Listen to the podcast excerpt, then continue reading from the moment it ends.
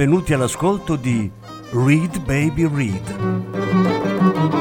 un programma di reading letterario radiofonico a cura di Franco Ventimiglia e Claudio Desser.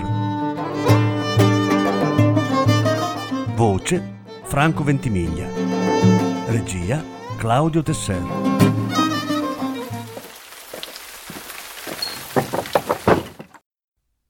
Francesco Recami Ottobre in giallo a Milano.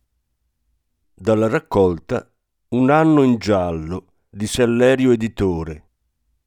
Lettura in più parti. Seconda parte. Lui guardava nella corte e vide la sua BMW Roadster, che negli ultimi tempi aveva un po' trascurato. La carrozzeria metallizzata, di solito scintillante, era polverosa, i cerchi in lega opacizzati. Ma con quella pioggerellina sahariana che senso aveva lucidarla quotidianamente? E il giorno dopo bisognava farlo da capo. Lì accanto vide passare l'Antonio, che stava posteggiando, in zona lui fra l'altro interdetta, il suo Apecar. Antonio, forse lui quello è uno che ha dei precedenti. Magari mi sa tirar fuori da questa situazione. Signor Antonio, signor Antonio, lo chiamò. Antonio era certo che quel rompicoglioni del De Angelis volesse diffidarlo dal posteggiare l'Apecar nell'area a lui non riservata. Lo sposto subito, signor De Angelis, non si preoccupi, questione di un attimo. No, no, Antonio, non è per l'ape. Potrebbe venire su da me un attimo? Oi oi, presentì Antonio, temendo che il De Angelis avesse bisogno di qualche piccola riparazione. E il fatto che non gli avesse fatto storia sul parcheggio dell'Apecar lo convinceva che fosse così. D'altronde, nella casa di ringhiera era un continuo, visto che lui, di professione manovale, era uno che sapeva mettere le mani dappertutto. Gli inquilini gli esponevano sempre un problemuccio domestico, dal tubo rotto alla persiana che non chiudeva bene. E alla fine se la cavavano con la solita frase: Le posso offrire un caffè? Un tempo Antonio questi qua li avrebbe mandati a cagare subito, ma da quando era tornato dalla Germania era cambiato. Adesso era una persona gentile, quasi educata. Forse le lezioni di buone maniere della professoressa Angela Mattioli erano serviti a qualcosa, a scoppio ritardato. Antonio salì al piano del De Angelis. Eccomi qua. Cos'è successo? Avrei da farle vedere una cosa. Ho un piccolo problema. Cos'è, l'impianto elettrico? Guardi che io di impianti elettrici me ne intendo poco. No, no, non è una questione elettrica. Venga, che le faccio vedere. Il Luis era fradicio di sudore, pareva turbatissimo. Ma che gli era successo? Provava a mostrare tranquillità, senza riuscirci. Condusse Antonio fino al bagno. Ah, si sarà intasato il WC, immaginò Antonio. Invece il De Angelis gli mostrò una cosa che si trovava nella vasca. Un signore legato e privo di sensi. Cosa? Ma questo chi è? E perché è svenuto? Non sarà mica... E chi lo ha legato? Sono stato io, dopo averlo colpito con un corpo contundente. E lei mi deve aiutare a tirarci fuori da questa situazione. Il De Angelis tremava. Antonio, sbalordito, cercava di capire. Ma chi è questo qui? Un truffatore. Voleva portarsi via i miei soldi e poi chissà cos'altro voleva farmi. Ho dovuto stenderlo. Magari mi voleva uccidere. Si è presentato con un tesserino falso della polizia. Antonio cercò di capire fino a che punto quell'individuo fosse fuori gioco. Respirare respirava, ma non sembrava messo per niente bene. Dietro la testa aveva un bozzo sanguinolento, i capelli impiastricciati. Luis, ce l'ha dei guanti di gomma? Ho quelli per i piatti. Me li dia.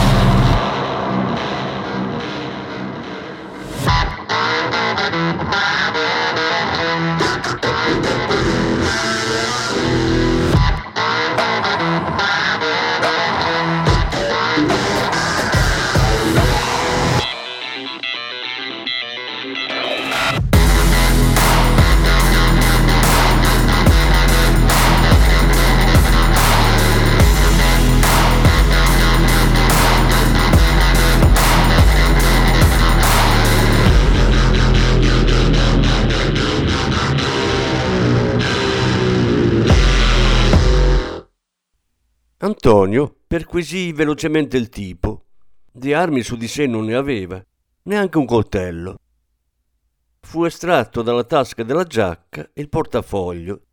Da dentro venne fuori il tesserino di polizia. Commissario Spotorno Vittorio. Antonio lo guardò bene e trasalì.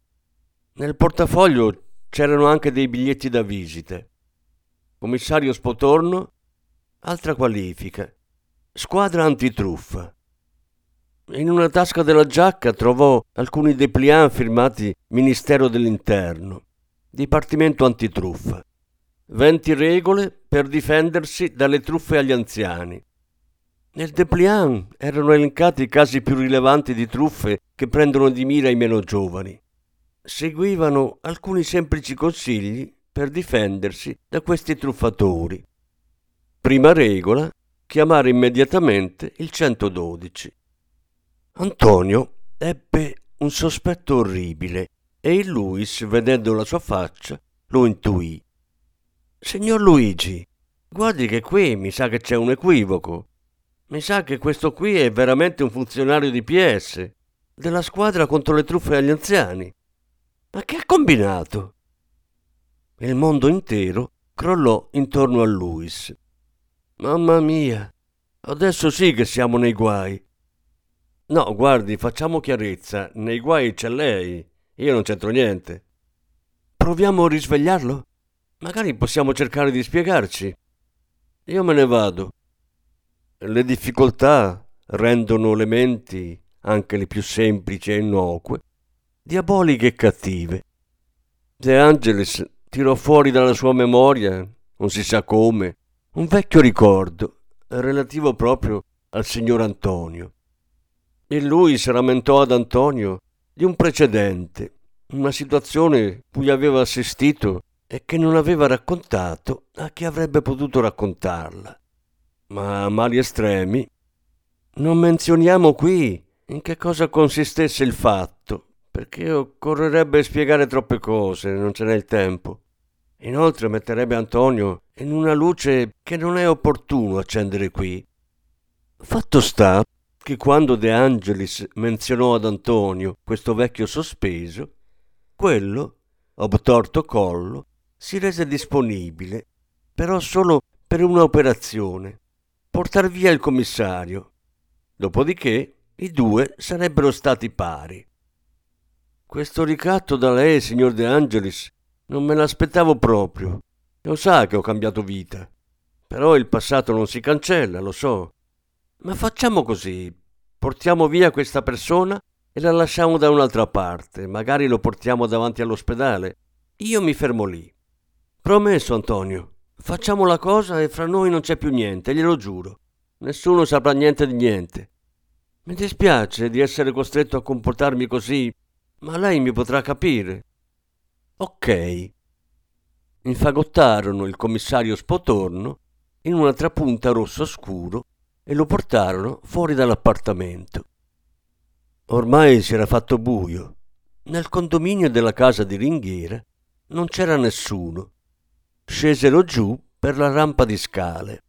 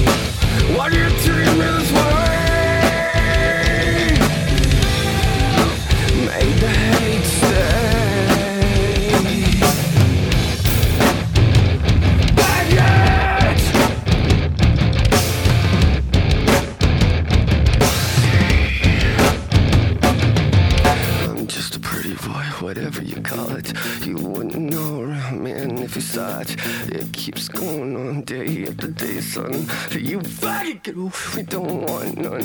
I'm sick and tired of people treating me this way every day. Who gives a fuck right now? I got something to say to all the people that think them strange. That I should be out of here, locked up in a cage. You don't know what the hell's up now, anyway. You got this pretty boy feeling like I'm enslaved to a world that never appreciated shit. You suck my dick and fucking like it. You're my company at the body, money at the party money, going to say, gun, the party money anyway.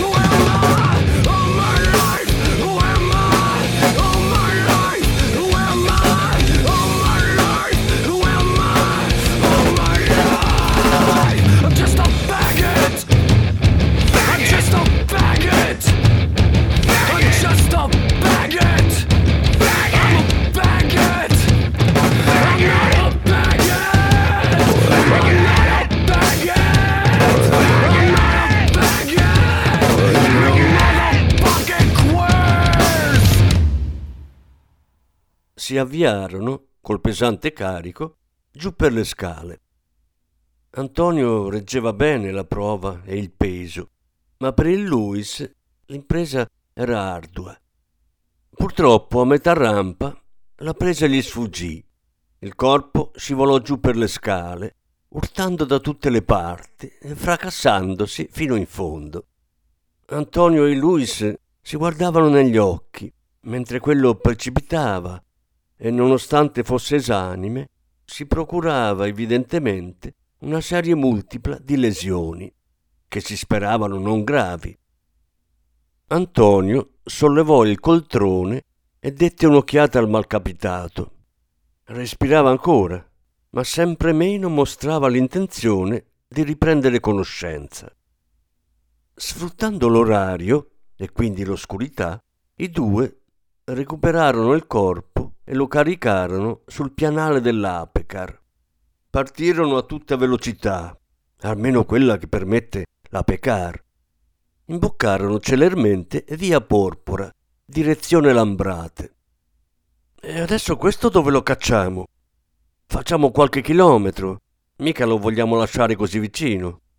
Prendi per Piazzale Udine, poi prosegui per via Padova e poi oltre.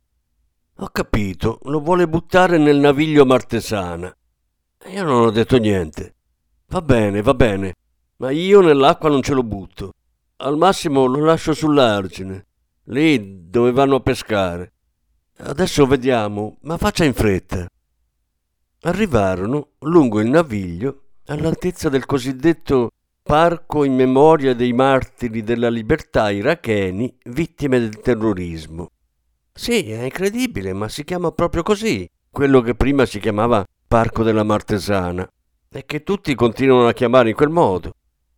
La sera non è un luogo frequentato benissimo, però è quasi affollato da gruppi appartenenti a varie etnie, molti sudamericani che talvolta si prendono coltellate. Ecco, che ci fosse un tale affollamento alle dieci di sera, questo il Luis e l'Antonio non se lo aspettavano. Alcuni giovani, che stazionavano lì a bere birra, si avvicinarono all'Apecar con sguardi interrogativi. Osservavano il mezzo, gli occupanti l'abitacolo e il fagotto sul pianale di carico. In una lingua che né Antonio né il Luis comprendevano, chiesero qualcosa, indicando il carico avvoltolato nella trapunta. Gli altri circondarono l'Apecar, ridacchiando fra di loro. Sarà meglio che troviamo un altro posto, fece Antonio. Ma non gli sarebbe stato facile ripartire in mezzo a quell'assembramento. Parti subito a tutta, implorò Luis, noncurante della possibilità di mettere sotto le ruote un paio di quei delinquenti. Se lo faccio, questi ci ammazzano, ma tanto ci ammazzano lo stesso. Un paio di quelli cominciò a battere forte sul finestrino dalla parte del De Angelis. Uno tirò fuori un bastone e prese la mira per spaccare il vetro, o almeno minacciò di farlo, se la portiera non veniva aperta. Altri sembravano voler fare la stessa cosa col parabrezza. E adesso? Ma quando stavano per passare alle vie di fatto, i ragazzi si bloccarono all'unisono e si voltarono tutti dalla stessa parte. Da lì proveniva il rumore di alcuni motori che sgassavano e di gomme che stridevano. I ragazzi lasciarono perdere l'Apecar e si misero a correre. In pochi secondi arrivò un altro branco di malintenzionati, assai più numeroso del precedente. I membri brandivano mazze da baseball e altre armi, alcune proprie. Antonio sfruttò l'attimo e partì scivolò via cercando di non farsi notare troppo. Svicolò per via Bertelli e prese la strada stretta in direzione Parco Lambro. Togliamoci di qui, conosco io un posto, disse, tirando una seconda fino ai 25. Ma se quello si sveglia? Antonio si fiondò in una zona che conosceva lui, a nord del Parco Lambro. In particolare in una ex area industriale che aveva bazzicato quella volta che si era dato alla macchia. Anche lì ci fu una sorpresa. C'era della gente lungo i vialetti e si sentiva un gran rumore di marmitte da competizione. Ma a Milano la sera la gente non va a dormire. Era in corso una gara automobilistica clandestina, con auto truccate, utilitarie dotate di booster, vecchie Gran Turismo alleggerite e addirittura una categoria di ape da corsa.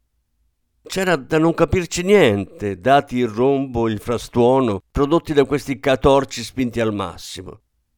C'erano decine e decine di spettatori, alla partenza giudici e cronometristi, e un capannello di gente dove evidentemente si prendevano le scommesse. Fra il pubblico e gli organizzatori presenziavano anche parecchie donne. Un tipo con una fascia al braccio urlò ad Antonio Toglietevi di lì, imbecilli! Siete in mezzo alla pista! Antonio fece appena in tempo ad accostare l'ape a un muretto che passò una 1 turbo a velocità mostruosa, facendo un rumore da Formula 1 e lasciando dietro di sé fiammate azzurrognole. L'auto inchiodò per fare una curva stretta e nel rettilineo successivo si lanciò ancora più forte, con un'accelerazione da dragster. Il pubblico era in piena eccitazione, le donne urlavano, i giocatori pronunciavano la fatidica espressione categoria. Dal motore dell'auto provenne un boato. Era entrato in azione il booster? No, perché l'auto decelerò improvvisamente. Il motore era esploso e adesso dal vano anteriore si alzavano delle fiammate. In pochi secondi la 1 Turbo prese fuoco. Il pilota fece appena in tempo a buttarsi fuori dalla portiera, rotolando per terra. Scappiamo, che se scoppia la bombola andiamo al creatore. Ci fu un fuggi-fuggi generale, quando un boato ancora più grosso segnalò che l'auto era esplosa. Antonio e De Angelis sentirono l'Apecar sussultare quando arrivò l'onda d'urto. Di lì a poco si avvertì il suono di due sirene. Stava già arrivando la polizia o erano i pompieri? Il De Angelis, che pure aveva, come si sa, un debole per le auto da corsa e che fissava ipnotizzato la colonna di fumo, recuperò lucidità. Andiamocene da qui, presto. Ma dove? Vai verso Cascina Gobba e prendi la strada per il San Raffaele. Il San Raffaele? Non abbiamo altra scelta. Ma perché non l'abbiamo fatto subito? Attraversarono alcune stradine dove transitavano famiglie islamiche, con le donne intabarrate, i mariti in tenuta da mullah. Sembrava di essere a Raqqa ma nessuno si curava di quell'ape car sul pianale del quale un corpo inerte sballonzolava, procurandosi una quantità innumerevole di ecchimosi. Arrivarono proprio di fronte al pronto soccorso. Stava uscendo un'autoambulanza a sirena spenta. Antonio non era nato il giorno prima, sapeva che c'erano le telecamere. Occultò la targa dell'Apecar con uno straccio che conservava nell'abitacolo. Stava per scaricare a terra il commissario Spotorno, che nel frattempo pareva cominciare a muoversi e a guaire, quando arrivò un'ambulanza a sirene spiegate. Si fermò davanti all'ingresso e gli addetti aprirono il portellone. Rapidamente estrassero il lettino e tirarono su le zampe con le ruote. Antonio tentò di fare finta di niente. Il gruppo entrò spingendo la lettiga, che conteneva una signora molto anziana, boccheggiante. Fuori era rimasto solo l'autista, che era sceso dall'ambulanza e si era acceso una sigaretta. Vide l'Apecar e Antonio, appoggiato allo sportello. Gli si avvicinò e scorse anche il De Angelis, bianco come un cencio, seduto nel posto del passeggero. Serve aiuto?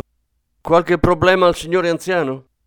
No, no, grazie. Il signore sta bene. È solo un po' stanco, sa.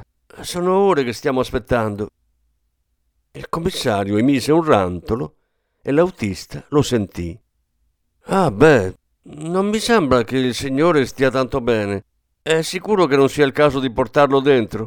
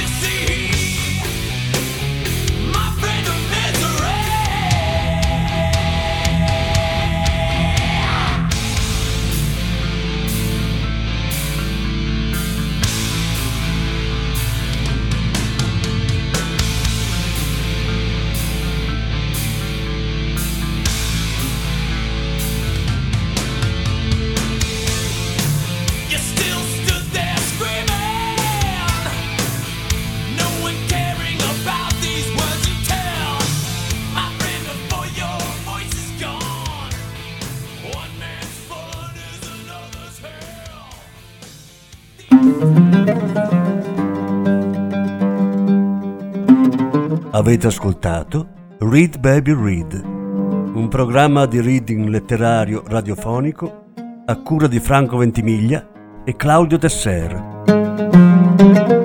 Grazie per l'ascolto, alla prossima settimana. La successiva parte sarà trasmessa la prossima settimana.